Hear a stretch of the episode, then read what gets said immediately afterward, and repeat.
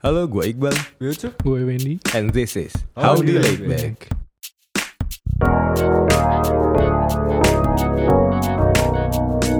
Sebagai orang yang hampir 24 garing 7 sama gue, Ya, Siapa cup? siapa itu? udah kenal belasan sama gue. Belasan Belasan apa? apa? Belasan tahun. Oh, iya. Belasan hari ya. Ketika lo denger nama Yusuf Harvey, Ah. apa tiga hal yang langsung ada di kepala lo? Penakut, petinju. petinju, petinju. Terus, How di Indonesia? and then blogger. blogger. Oke. Satu lagi? Apa? ya? Melankolis. Melankolis, bro. Pendiam. Pendiam. Oke. Itu eh, penilaian dari temen gue yang belasan tahun udah kenal sama dia. Hmm. Yup.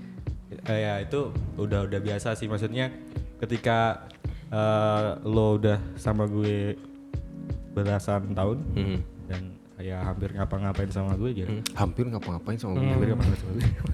Iya. itu biasa. Cuman ketika lo kenal sama seseorang Hmm.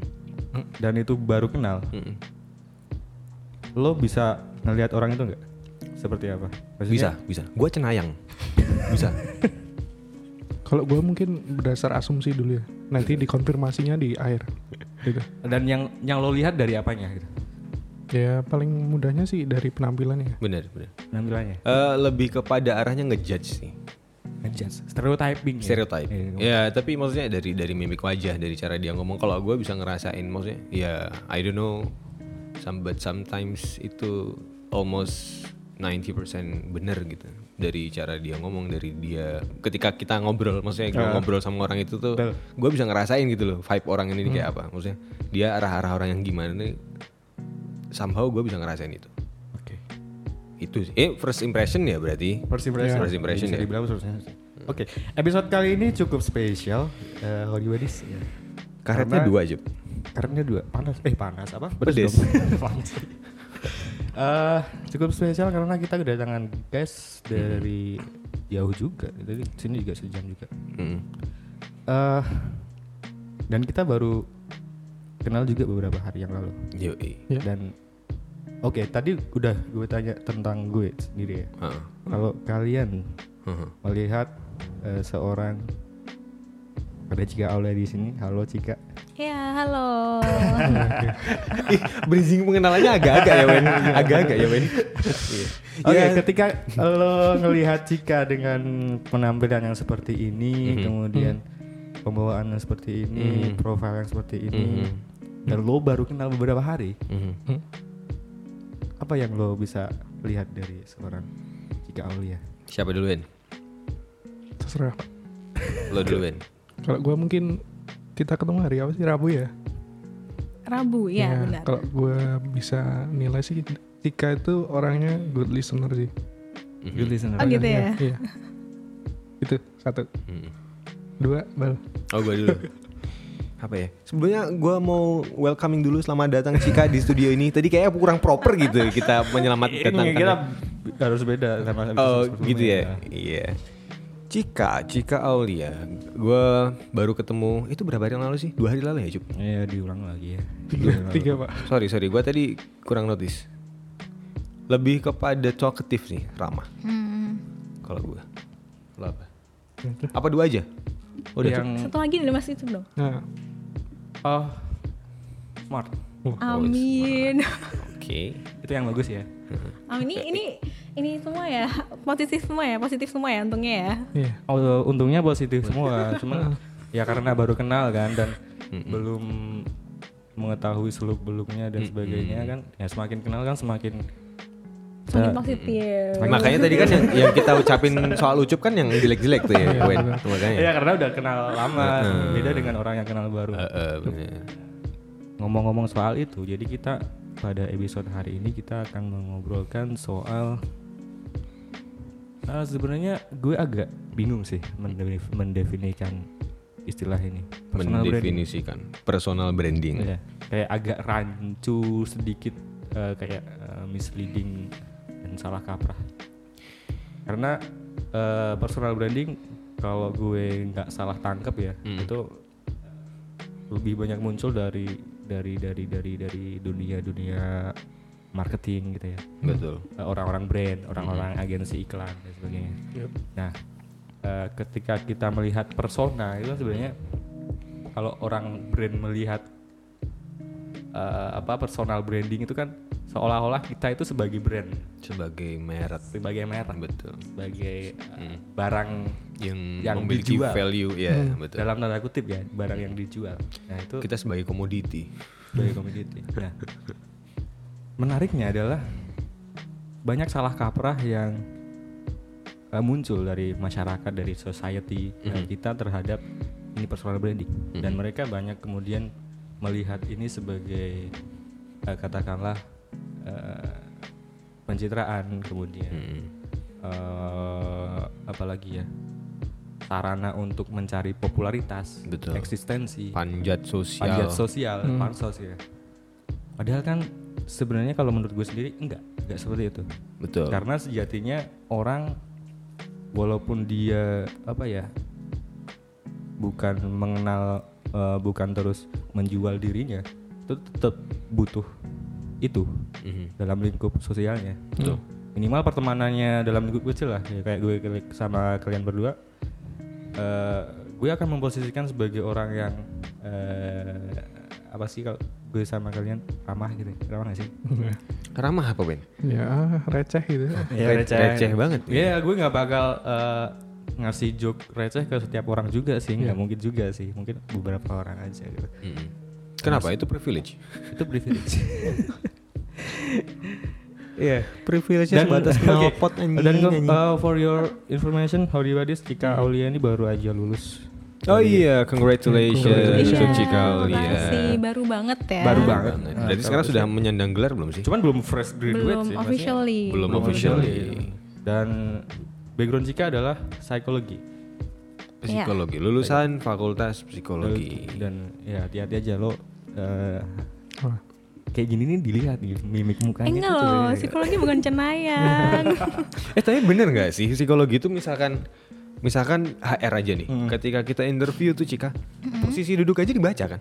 Tapi memang hmm, bukan gestur, dibaca sih. maksudnya maksudnya itu menjadi satu analisa tersendiri untuk seorang HR. Iya, karena kalau psikologi sendiri itu kan kita melihat seseorang bukan yang ada di kepalanya ya, Mhm, tapi melihat perilakunya. Karena kayak perilaku tertentu itu mencerminkan apa yang dirasakan, Betul. dipikirkan kayak gitu. Kayak gesture, mimik wajah, Mhm, mhm. gitu. Iya. Jadi kelihatan kalau misalnya kita- kita gugup gitu, Iya. kelihatan tuh. Gini, Pak. Masnya lagi gugup ya. Gini. Terus tiba-tiba keringet dingin nih. Pucet. Ternyata kebelet boker. Lain cerita ya, lain cerita. Diem-diem kan bau. Pengalamannya banyak ya Mas Iqbal ya? Oh enggak, berdasarkan cerita teman saya. biasa lah. aja. Eh, eh, Cika, eh, kalau kita ngomongin soal personal branding nih, eh, seperti yang udah gue tadi bilang eh, banyak salah kaprah di sana dan, orang banyak banyak ngelihat itu secara negatif mungkin. Eh, Cika sendiri melihat itu seperti apa? Dan eh, Cika sebagai Cika Aulia ini eh, sebenarnya bener nggak tadi yang kita omongin di awal?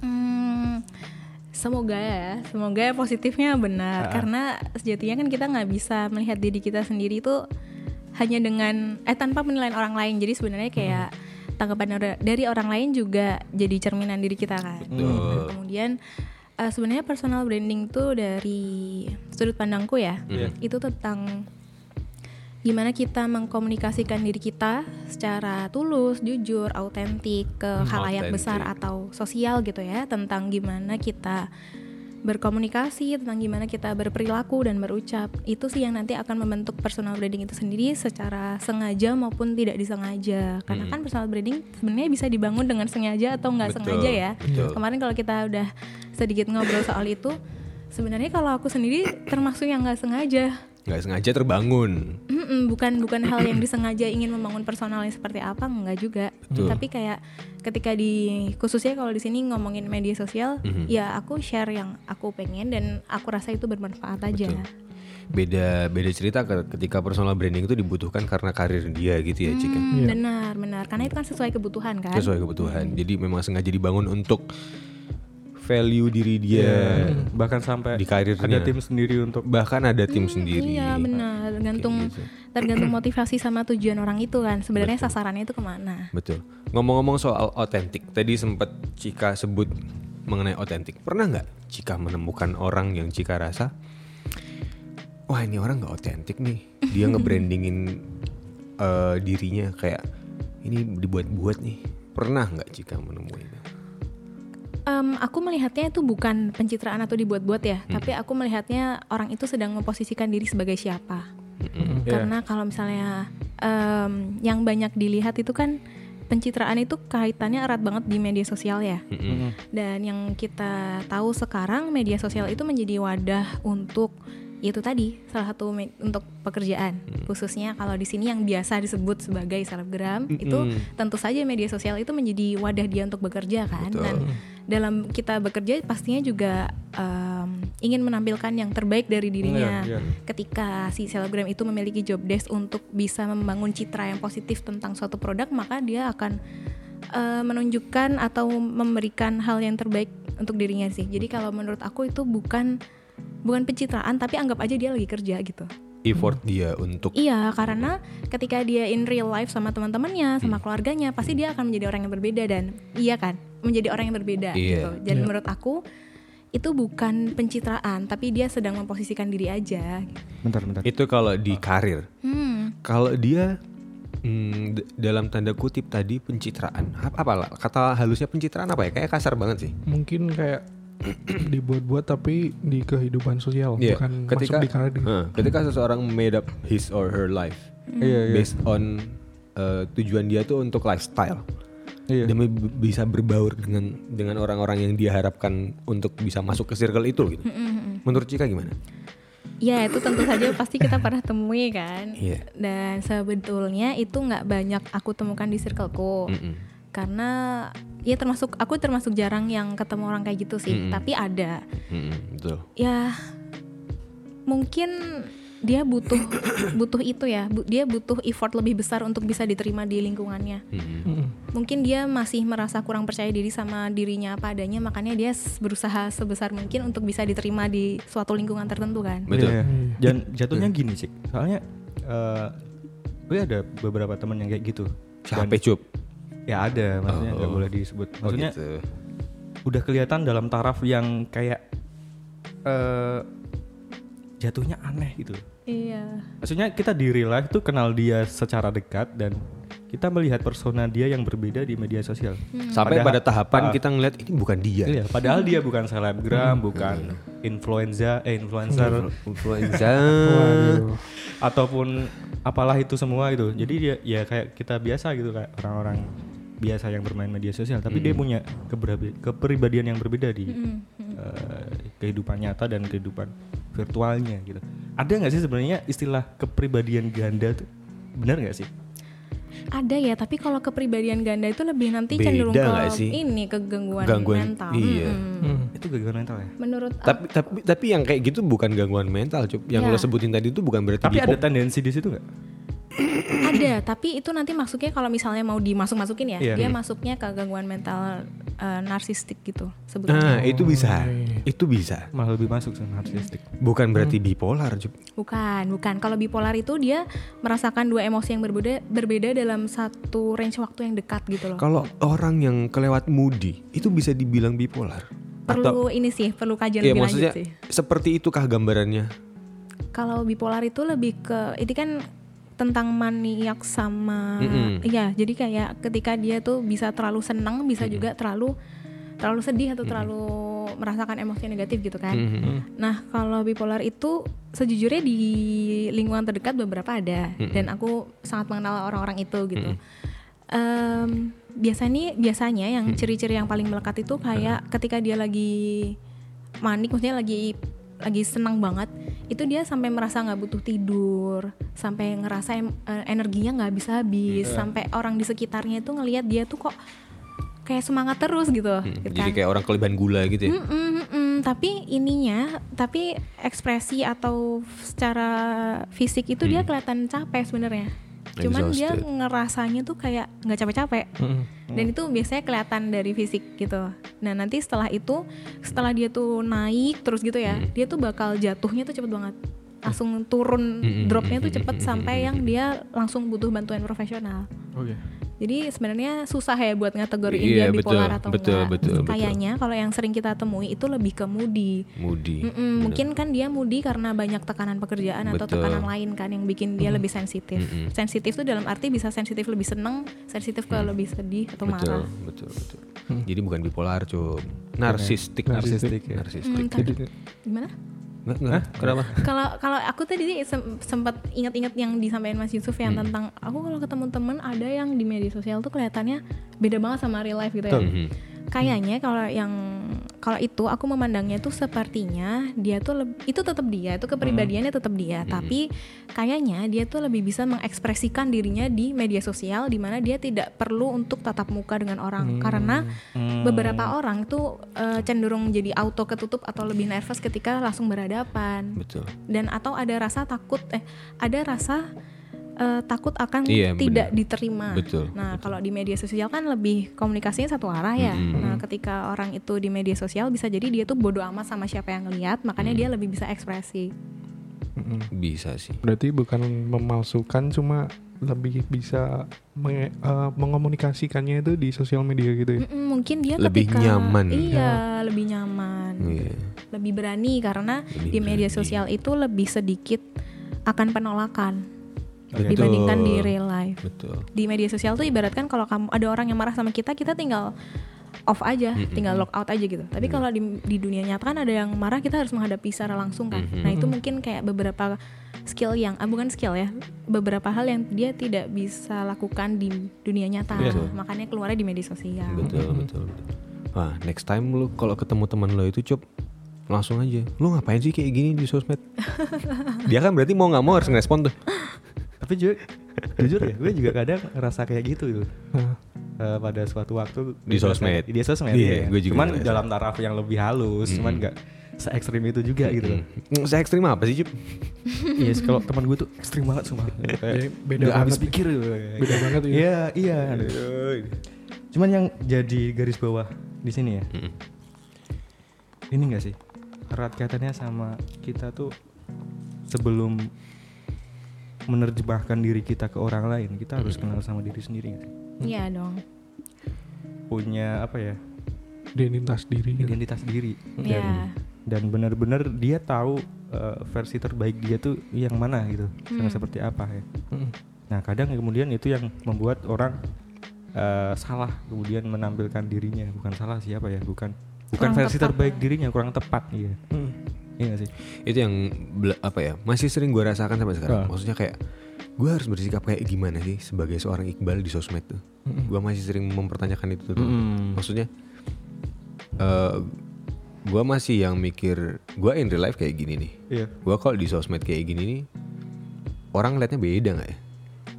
Kayak Ya gue lagi beberapa kali eksperimen eh, akhir-akhir ini di media sosial ya. Gue ngecoba kayak approach eh, cara yang lain di medsos, Mm-mm. cara komunikasi yang lain. Mungkin kalau dulu lebih serius gitu ya, lebih eh, berat-berat bahasanya, terus ya Masa jurnalis ya. eh, eh, mau ngomongin soal media, bla bla bla, politik gitu ya. Cuman agak kemarin tiba-tiba nge-review obat mah gitu Eh, review banget mah bener ini Milan tuh enak banget kayak mau meninggal gitu ya. Mau meninggal. eh, terus eh, coba sisipin joke di eh, story misalnya atau di post Mm-mm. Walaupun nggak lucu kan tapi itu eksperimen itu bagian dari eksperimenku jujur Betul. kayak ak- gue kayak kayak mungkin bisa jadi gue akan lebih lebih apa lebih nyaman ketika gue seperti itu gitu Mhm. ya lagi nyari versi terbaik lagi sih jatuhnya Hmm. maksudnya kayak mungkin yang versi kemarin itu belum belum yang terbaik gitu loh Betul. Menurut Iya. Cika sendiri, kalau Cika melihat pencarian itu apa ya bahasa? Bukan pencarian jati diri juga, apa bahasanya? pencarian apa ya maksudnya kayak kalau kalau kita bicara soal brand itu unique selling pointnya ya yang membedakan dia dari orang lain yang ada di dalam diri dia tapi nggak ada di diri orang lain Hmm. ya nggak sih Kekasannya gitu. Ya, ah, kayak kita kita kadang susah nyari itu gitu Hmm. apa sih yang membedakan gue sama orang lain tuh yang menjadi nilai lebih atau nilai menarik Mungkin mungkin kalau bisa dibu apa ya bisa dijadikan pertanyaan jika melihat orang itu sudah mendapatkan itu tadi yang disebutkan oleh Ucup tadi itu di tahapan apa atau seperti apa orang tuh udah kayak gitu Cik? ketika dia sudah nyaman melakukan itu dan dia produktif di situ dan dia sudah tidak peduli bukan tidak peduli ya tapi dengan itu dia bisa mengimprove dirinya ketika kuncinya adalah kamu nyaman melakukan itu. Berarti itu adalah kamu ketika kita udah nyaman kita akan secara otomatis mendalami itu kan? Hmm. nah itu nanti yang akan membedakan. Jadi kalau misalnya terlalu dicari nanti nggak ketemu itu tuh semua bakal ngalir by experience gitu loh. Kalau misalnya semakin banyak kita em, apa ya bukan mengambil kesempatan tapi semakin banyak kita menemukan kesempatan untuk mengupgrade diri untuk self improvement nanti tuh akan kita bakal ketemu sendiri ranah yang mana yang kita nyaman melakukannya kemudian itu dilakukan. Dan kalau kita udah nyaman melakukan itu kan otomatis tuh kayak melakukan apa pun kalau tujuannya ini aku tuh mau gitu. Hmm, itu. dan itu nanti jadi keunikan diri sendiri. Sebenarnya ketika aku terjun di dunia yang sekarang pun aku juga tanpa kesengajaan ya itu by experience aja terus aku merasa nyaman melakukan itu aku merasa dapat wadah untuk bisa sharing ke orang lain. Iya, nah itu yang lambat laun jadi keunikan. Betul. gitu. Jadi Betul. eh, misalnya kalau kebetulan di sini aku ngerasanya tuh mungkin sekarang lagi belajar banyak menggeluti public speaking kan. Dan sebenarnya public speaking kan semua orang bisa. Hmm.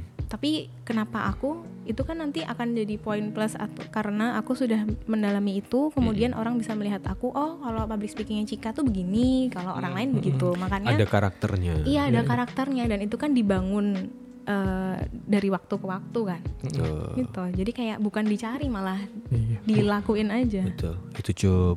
Itu Cup. Kuncinya adalah nyaman. Iya. Jangan terlalu dicari. Jangan terlalu dikejar-kejar, cup. ini bab cinta nih jadi ya iya mah belok ke situ ya Emang yang bahas? Emang gue bahas apa? cinta sih kayaknya So gue jadi keinget kalau di dunia stand up comedy itu ada istilahnya persona. Persona. Jadi itu kan yang ditampilin waktu ngedeliver jokesnya kan. Mhm. Eh, Jadi kayak mungkin persona tiap komik komika itu beda-beda kan. Ada Mhm. Kayak Radit itu, Raditya Dika kan Ya. dia memposisikan diri sebagai remaja yang suka galau gitu. Mhm. Mungkin kalau gua, gua kan orangnya pendiam. Gak mungkin gua eh, bikin persona mirip Kak G Pamungkas yang talkative banget ya. Kan aneh banget ya. Mhm. bukan Iya, iya. kita Dan- banget gitu ya Iya, dan kalau gue pun maksain jadi kayak gay itu mungkin jadi nggak nggak nyaman gitu. Mm-mm. Jadi nggak nyaman. Jadi, jadi orang lain tuh tadi. Iya, Iya, justru nggak ada unik-uniknya karena orang bakal bisa ngeliat itu cuman ikut-ikut Betul. iya iya oh iya gue satu lagi eh, satu penilaian gue sama Cika Apa? Cika ini orangnya nggak sabaran Kenapa apa Cuk? tuh Kok bisa? maunya Cikarang Aduh, ini jokesnya yang lanjut sama yang kemarin mas aduh, aduh. Wen main Oh, PS aja, kemarin, Wen. kemarin, kemarin Mas Yusuf tuh bilang aku punya jokes receh lagi nanti waktu podcast ternyata barusan Cika orangnya nggak sabaran kenapa Cikarang Maunya Cikarang nggak mau nanti-nanti. maunya Beda Cikarang apa itu pak? Dihitung ya, Cik. Baru satu nih. oke balik lagi ke topik ah ngomongin soal identitas diri menurut kalian itu given taken for granted atau we create it Hmm. Sometimes kalau gue, sometimes given, sometimes we create it. We create that Ya both sih, persona dua-duanya. Kalau taken for granted, dalam artian gimana dulu nih? Iya. Taken for grantednya? Iya maksudnya ya udah gue dapat kepribadian yang seperti ini bukan karena gue membuatnya gitu Beda sama given tadi apa dong? Iya sama given sama for granted Oh, Nah, iya iya. Iya between both of it sih kalau gue maksudnya. Nah, ini yang gue bilang kemarin kayak di SMA gue nggak pernah bikin-bikin itu tapi sama gue ngerasa itu gue. yang dibilang "Ih, sinis banget ya Hmm, hmm, betul banget itu maksudnya dingin banget nih orang sombong amat sih nih. Ketus banget sih jadi orang. jadi sih ketika Iqbal ini lewat di depan kelas dan di situ ada cewek-cewek itu Adik tingkat. males banget. dari kejauhan jarak sekitar 20 meter ah Iqbal Gaddafi Iqbal Gaddafi males banget. sumpah itu Hampir SMA ya? tuh, iya sumpah kayak gitu Enggak, cuman enggak. setelah punya Hmm, gitu. Eh, lanjut. Jadi kayak identitas diri itu bisa datang dari kita apa? Bikin, created or given ya. Tapi itu ada suatu konfirmasi juga nggak sih dari orang-orang di sekitar kita. Misalkan kalau kita nge-labelin kita pendiam, padahal orang-orang lain itu eh, ngerasa kita itu bukan pendiam. Kita itu cuma ngobrol sama orang yang kita kenal aja gitu nggak sih? Iya, iya kan pasti perlu Hmm. bukan perlu konfirmasi sih itu cuman soal gimana orang lain ngenilai kita aja tuh. Hmm. Em, kan kadang-kadang pernah gak sih kalau misalnya interview kerja suka ditanya Hmm. Sebutin lima kelebihan, lima kekurangan, Oh, itu susah. ya kan? Terus Iya. habis itu sebutin gambar eh, menggam- gambarkan diri kamu dalam beberapa kata gitu, atau suruh kenalan. Iya. Iya. Itu kan sebenarnya buat ngelihat seberapa kita kenal diri sendiri. Betul. Iya. Seberapa kita menyadari diri kita. Mm, seberapa besar kita menyadari kekurangan diri, seberapa besar kita menyadari kelebihannya. Kalau misalnya disuruh nyebutin kelebihannya gampang, begitu kekurangan, hmm, gitu. Iya, Kan- betul. Karena kita tuh kadang terbiasa buat ini sih sibuk nyari kekurangan orang lain, jadi Wah, diri sendirinya bener. tuh nggak direfleksiin diri. Tamparan Padahal itu, ketika kita udah tahu kekurangan diri, justru itu jadi bahan refleksi diri toh. Kayak sebenarnya ya itu juga gimana kita ngelihat udah kenal belum sih sama diri kita? Kayak gitu tuh pakai pertanyaan itu. Terus kalau misalnya identitas diri aku tuh barusan nem- bukan nemu ya tapi aku udah tahu ini kutipan dari lama dan aku suka. Ini dari dari salah satu tokoh psikologi gitu dah. Tentang identitas diri. Dia bilang Hmm.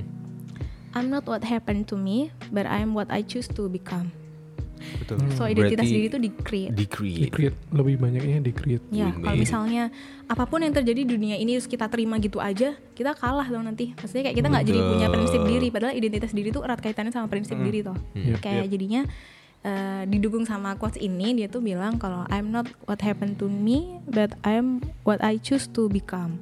Kamu pengen jadi kayak gimana sih? Itu juga nanti ujung-ujungnya ke personal branding. Iya berarti. Diem, langsung mikir ya. jadi keinget refleksi. Gua- kemarin Rabu sempat ditanyain jodoh apa? Iya. jodoh apa kriteria jodohnya apa Aku sempat nanya pengennya cewek yang kayak gimana. ya yang itu yang bisa masak Terus- Indomie. terus, Terus habis habis itu itu dibalikin tanya dibalikin sekarang eh, Mas Benny udah jadi orang yang kayak gimana iya langsung dek, langsung diam semua lah yang bisa masak Indomie yang bisa masak Indomie. Yang nggak ngiler. Yang nggak ngiler. yang nggak ngileran. Aduh. Dasar. Itu jadi rame. Eh, ngapain dibahas? Nggak usah dibahas. Ngapain dibahas? Cuman ada nggak sih di dunia psikologi klinis eh, keluhan-keluhan orang yang eh, mengalami kesulitan dalam apa ya menemukan kepribadiannya sampai dalam taraf taraf yang sudah kayak membahayakan gitu.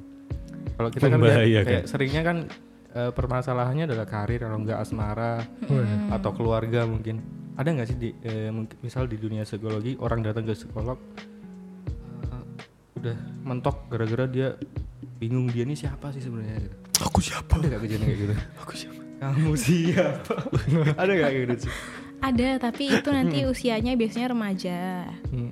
kalau misalnya kenapa sih sekarang permasalahannya itu soal eh, cinta karir? Karena ini emang di usia 20 ke atas tuh biasanya kayak gitu. Kalau misalnya masalah identitas diri biasanya banyak ditemukan oleh remaja. Bentar, bentar. Untuk sekarang lebih banyak remaja malah concern ke situ, Cika. concern ke? Ke itu siapa gue gitu. iya bener kan? Mencari identitas diri toh. Dan dan ke psikolog? Karena alasan 10 itu. Eh, kalau misalnya sampai ke psikolog, biasanya bukan karena dia mencari identitas diri, tapi dalam masa pencarian itu kan ada trial and error. Nah, errornya ini yang di, perlu dikontrol. Oh, oh gue kira kayak mereka sangat concern ke situ sampai mereka Iya. mikir berat terus konsultasi ke psikolog gitu. Enggak, kalau sebenarnya yang disebut masa pencarian jati diri itu bukan mencari-cari ya, Iya, tapi iya. biasanya remaja ini explore. Mm, dia betul. tuh melakukan semuanya. Betul. Kemudian dia menemukan mana yang bikin dia bahagia, mana yang bikin dia bisa upgrade diri dan itu nanti akan menjadi jati dirinya nanti.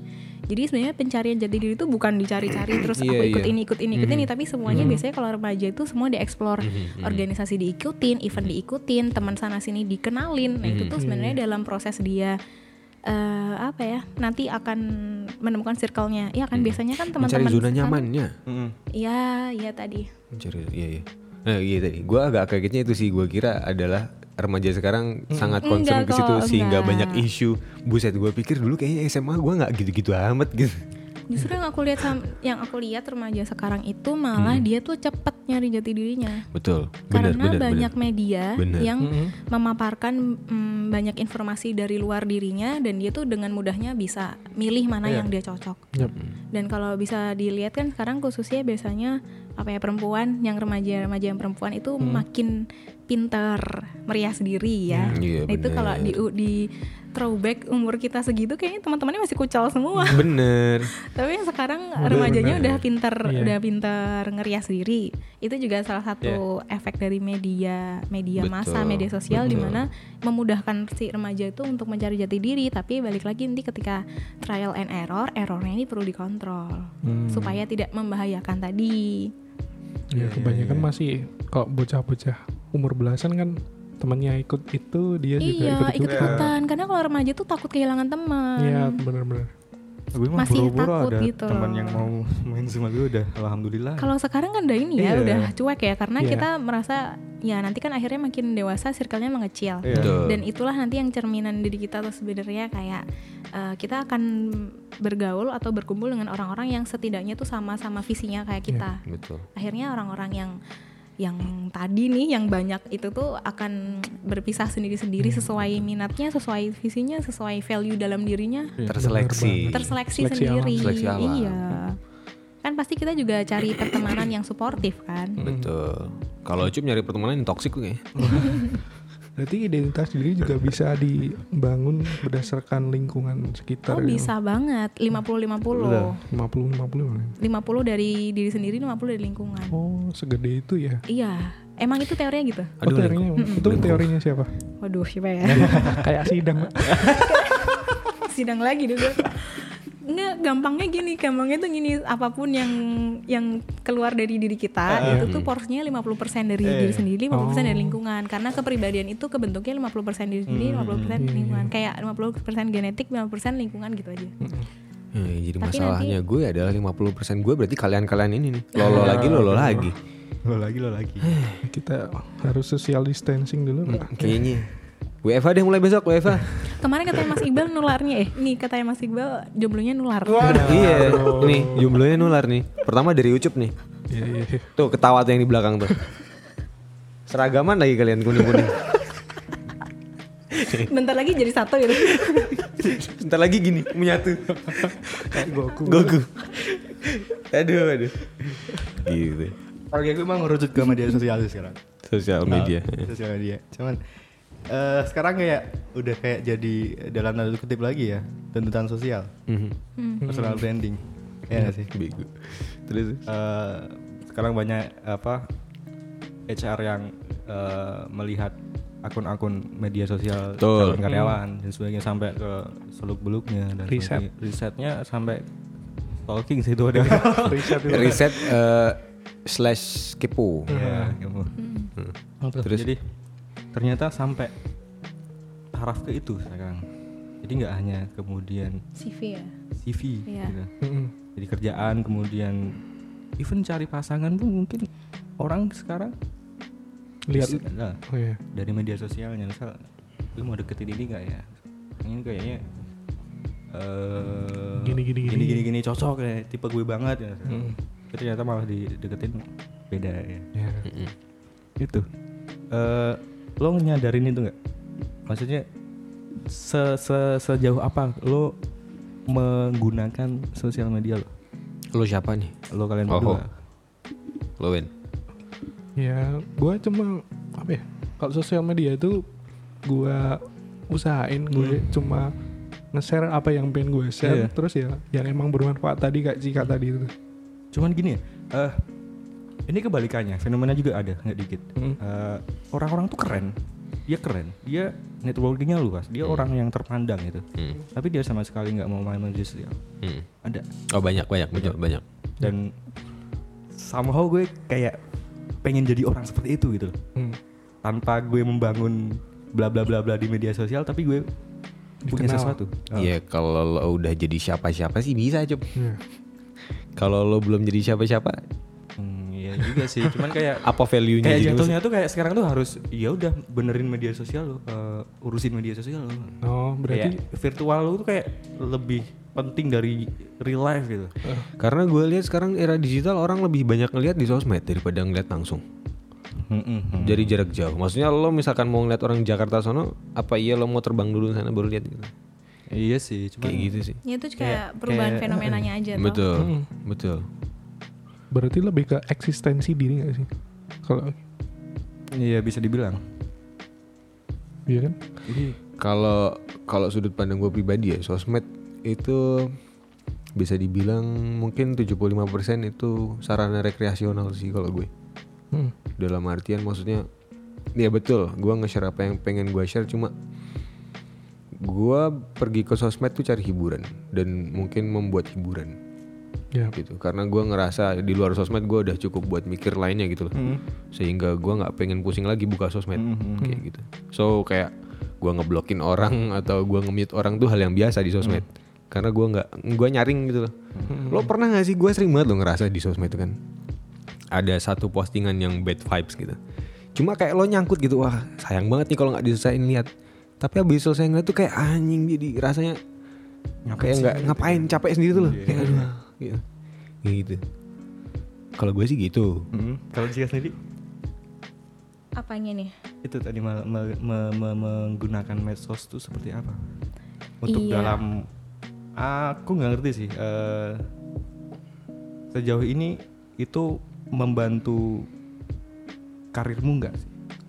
Hmm, separuh-separuh sih ya. Karena kalau tadi kan pertanyaan Ah. pertamanya, eh bukan pertanyaan sih, pernyataan pertamanya, Hmm. Eh, kalau in- kalau interview bukan interview.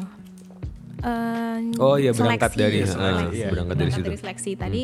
Kenapa ya bisa dilihat media sosialnya gitu? Karena ya ngelihat aja sekarang kan mayoritas tuh anak-anak yang generasi sekarang itu kan banyak mainnya di media sosial dan kecenderungan orang di media sosial itu pasti menunjukkan hal yang baik ya Mhm. maksudnya ya beberapa orang tuh baik beberapa orang enggak gitu. Tapi kayak yang kita post itu kan sebagian besar orang itu adalah versi terbaik dari dirinya. Nah maka si perusahaan tersebut ingin tahu apa yang dia hasilkan di media sosial apakah dia tuh bisa memanfaatkan itu dengan baik. Karena kan perusahaan akan memilih orang yang sesuai dengan kebutuhan mereka. Betul. Kalau misalnya kita suka bilang wah eh, nil eh interviewku jelek kali ya atau ini ku jelek kali ya sebenarnya bukan salah benar jelek atau nggak jelek tapi itu soal apakah kapasitas dirimu tuh sesuai dengan kebutuhan perusahaan Betul. jadi ketika kita nggak diterima dalam suatu pekerjaan atau suatu eh, instansi itu bukan berarti kita tuh negatif tapi Betul. mungkin diri kita tuh tidak sesuai dengan kebutuhan mereka Iya, nah kalau itu hmm. dipaksakan nanti jadi kita menjalaninya nggak enak karena kan diri sendiri nggak kayak gitu kan Betul. bisa jadi Betul, kayak betul. sampai yang wah buat tes sesuatu tuh harus beli soal harus ini harus itu yang sampai segitu besar effortnya biar keterima. Padahal nanti ketika keterima itu justru jadi bumerang buat diri kita sendiri karena itu tuh bukan kita bukan expert kita di situ. Jadi kalau misalnya nih sering ngerasa wah gagal dalam pekerjaan gitu-gitu ya sebenarnya bukan berarti kita tuh se- serendah itu value-nya Hmm, tapi betul, mungkin betul. kita nggak sesuai kebutuhan perusahaan aja bahkan fun fact-nya adalah nggak jarang orang tidak diterima kerja justru karena overqualified loh Iya Iya. benar. Iya. Ah, Itu Iya, itu iya. dipelajarin loh tuh. itu Karena kalau over yang orang yang overqualified atau uh, fun fact-nya gini, semakin tinggi pendidikannya, Mm-mm. semakin tinggi Pengalamannya, pengalamannya, itu hmm, dia betul. semakin nggak diterima. Betul. Karena uh, kalau dia daftar di suatu perusahaan dan dia memilih jabatan tertentu tapi dia masih punya atasan gitu ya. Mm-mm. Nanti dia susah diarahin gitu Betul. loh. Karena udah tinggi. Betul. Udah prinsipnya udah terbangun kuat kayak sedangkan star perusahaan syndrome gitu Eh, eh, sedangkan kalau perusahaan itu kan butuh seseorang yang bisa diarahkan sesuai dengan visi perusahaan dong. Ih, kok star syndrome sih? Bukan. Bukan kok star Eh, syndrome kan post gimana? Power syndrome, post power syndrome. Post power syndrome. Post power syndrome ya? Aduh, correct me if I'm wrong, gak ngerti juga. Eh, itulah, bukan star syndrome, sorry. Itu tadi karena kenapa bahkan sekarang masih banyak yang memilih untuk uh, ngambil D3 atau fresh graduate S1 karena Hmm. kalau udah S2 S3 tuh susah buat diarahin Betul. kecuali uh, nanti lulusan dengan pendidikan jenjang pendidikan yang tinggi itu Hmm. lebih cocoknya dia malah bikin Betul. karena dia kan udah punya value dia udah punya Mhm. prinsip dia udah punya jalan sendiri Iya. ya maka dia hire aja orang-orang yang sesuai dengan visi tadi dia kalau misalnya dia justru daftar di uh, perusahaan terkenal gitu terus dia kayak ngerasa kok aku tuh udah sekolah tinggi-tinggi gak keterima ya mungkin Mhm. karena overqualified tadi kamu susah diarahkan untuk sesuai dengan visi instansi malah nanti ngacauin di dalam kan nggak ngerti bener, kan bener. Ibarat perusahaan butuh tangan ini kepala Malah- semua. Iya. Udah sebadan-badannya semua ya. Iya, mereka kan butuh tangan, bukan butuh ide baru kan mereka udah terbangun. Dia butuh orang-orang yang bisa mendukung untuk mau mensukses, mensukseskan tujuan tadi. Betul, betul. Gue kemarin nemu satu kalimat yang cukup unik di medsos. Mhm. Ada orang ngepost gitu. Intinya gini, eh, don't don't show your achievement in social media, but show your istilahnya kayak sesuatu yang nggak penting, receh, jokes. Terus eh, ya nggak mencerminkan mencerminkan keberhasilan atau mencerminkan kesuksesan gitu. Hmm. Jadi ketika lo sukses ya orang lain nggak bakal eh apa nyangka gitu. Hmm. Kayak tiba-tiba anjir ini ternyata orang ternyata sukses itu. Mhm. Ternyata orang ini keren.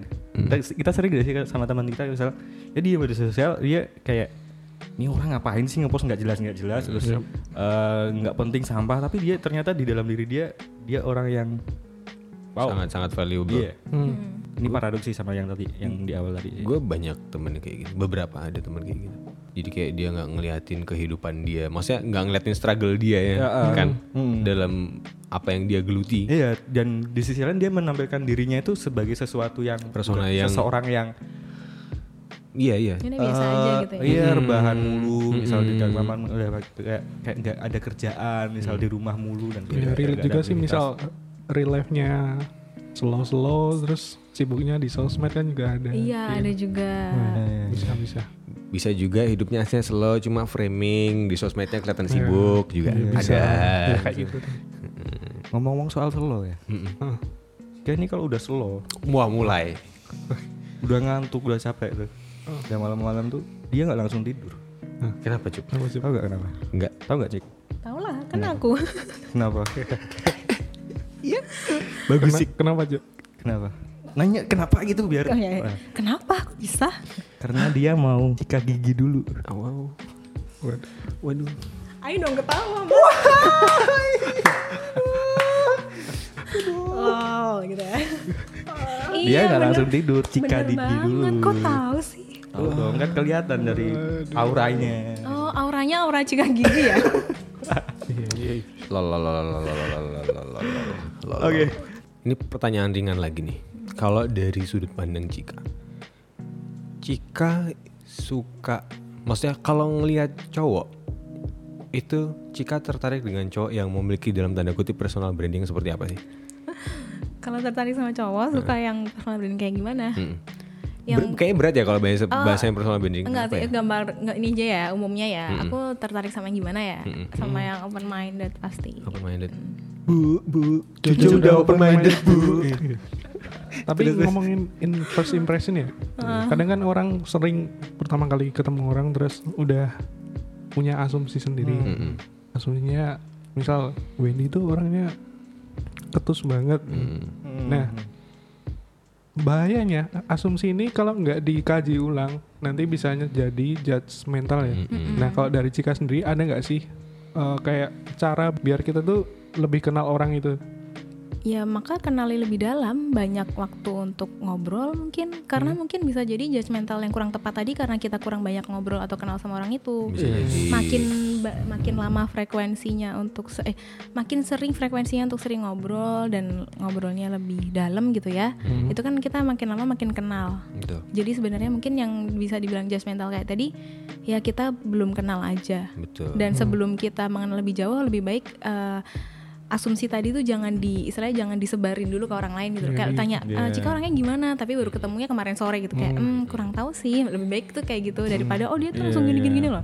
Itu kan bakal jadi eh, hal yang nggak tepat nanti kalau balik lagi ke aku kan. Jadi kalau misalnya udah take time buat ngobrol lebih banyak dan lebih lama, nah itu mungkin bisa jadi kesimpulan yang lebih enak buat disampaikan ke orang lain. Lebih Betul. valid gitu. Oh, ya, seenggaknya lebih valid lah daripada cuman sekedar saya hai udah berani Iya. Nilai gitu. Karena kan eh, siapa pun itu ketika bertemu pertama kali pasti dia ini dong secara refleks eh, menjaga citra dirinya tuh kalau bisa selalu positif. Mhm. Iya. Itu kan. Baru Iya, kenal sehari dua hari udah bilang Cika tuh orangnya nggak sabaran. Iya. Kan kan Cikarang tadi katanya. Jokes, Pak. Jangan dikritisi jokes itu ya. Nggak bisa dikritisi jokes. Ada yang mau disampaikan oleh Cika secara personal ke teman-teman yang mendengarkan tidak? Apa yang kamu mau highlight soal ini? Wah, apa yang mau highlight ya? Terserah mengenai personal branding boleh, ter- terserah mengenai apa Wow, apa ya? atau banyak is- nih. ah, kemarin isu yang masalah overthinking. Oh masalah Boleh overthinking banget. nggak masuk tapi It's okay. Nggak apa kan, Cup? Gak apa-apa. oh ini sih kayak emang hal yang wajar ya umur segini tuh lagi sering overthinking karena kan Mm-hmm. pasti banyak hal di depan sana yang sedang kita pertimbangkan matang-matang kan dan Mm-hmm. itu biasanya jadinya overthinking gitu bahasa gampangnya Mhm.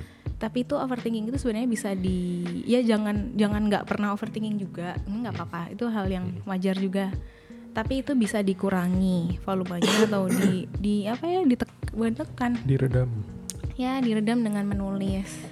Ya, itu in Menulis. it works karena kita overthinking soalnya semua ide semua plan itu cuman ada di pikiran tapi tanpa kita tulis tanpa kita tuangkan. Ya sebenarnya boleh sih dituangkan dalam bentuk apa pun entah itu cerita entah itu menulis entah itu eh, melakukan hal-hal yang menyenangkan kayak nyanyi kayak apa tapi itu perlu disampaikan perlu dikeluarkan gitu kalau misalnya itu cuman disimpan sendiri ntar jadinya malah dalam tanda kutip kayak penyakit buat diri sendiri Mendem. jadi iya mendem tuh kan hal yang nggak enak ya kan. Kalau sekarang sih mendemnya nggak kerasa apa-apa, tapi di di masa yang akan datang itu tuh akan jadi sampah yang terakumulasi gitu loh. Manifestasi yang Hmm, buruk. malah jadi Bom jadi waktu. Iya. iya jadi bom waktu kalau katanya kayak gitu. Jadi apa pun yang lagi dipikirkan sekarang tuh kalau bisa disampaikan, ditulis at least kalau misalnya iya kalau misalnya emang belum waktu untuk disampaikan ya at least ditulis apa yang di overthinkingin tadi gitu. Kalau nggak bisa nulis ya cerita sama temen. tapi yang temannya bisa di ini ya, Percaya. dipercaya ya. Heeh. Oh iya bener. Tetap seleksi teman kalian ya. Udi terseleksi juga kan lama-lama Betul. akhirnya Karena basically teman kalian adalah teman bagi orang lain juga. iya Iya. Sahabat kalian sahabat orang lain. Betul. Oke, I think that's all for today ya. Cup dan Win. That's all for today. That's all for today. BTW gua mau sedikit shout out buat White Space. oh Oh, White Space, ya, core. Jadi ceritanya ya. jika ini ada satu working space ya, Cik. ya kebetulan itu punya kakak sih jadi kayak aku banyak bantuin di situ aja lagi Insya- belajar ngebantu Iya, buat kalau di Badis yang mau Kerja. Kerja enggak Sambil ngopi juga, ya, ngopi juga tugas. bisa di Iya, sana. ngopi-ngopi di sana. Iya. Ada di jalan Walter mau ngisi. di. Iya kan? Jangan lupa mampir. Boleh dicek juga di Instagramnya apa? at White white.space.id at white.space.id. Tempatnya cozy teman-teman. ya Asik. kemarin kita meet sempat briefing di situ ya mas Iya dan sebelum-sebelumnya juga gue beberapa kali udah ke sana dan gue nggak sama. Se- Sempet lebih penting lebih penting sama siapanya ya mas Iya. Kelihatan kan yang sebenarnya ngebet siapa? Iya. Bawa-bawa pembicaranya ke mana kan kelihatan cik ya. Mm, kita mah diem aja ya mas Hmm, kita mah diem aja, pancing dikit keluar tuh, cep. Gitu. Ya, shout out buat White Space keren, tempatnya asik. Teman-teman bisa follow di Instagramnya tadi dan mungkin kalau mau mampir dipersilahkan atau kalau ada yang mau ketemu Cika bisa di sana Bisa ya. di sana. ya. oh padahal aku nggak di sana Oh jarang. ya eh, kalau pas ada kebutuhan aja Iya beberapa kali ke sana kan. Oke, that's all for today Howdy Buddies. Thank you for listening this episode of Howdy Laid Back. Gua Iqbal Gue ucup. Gue Wendy. aku Cika and this is Howdy Howdy Laid Laid Back.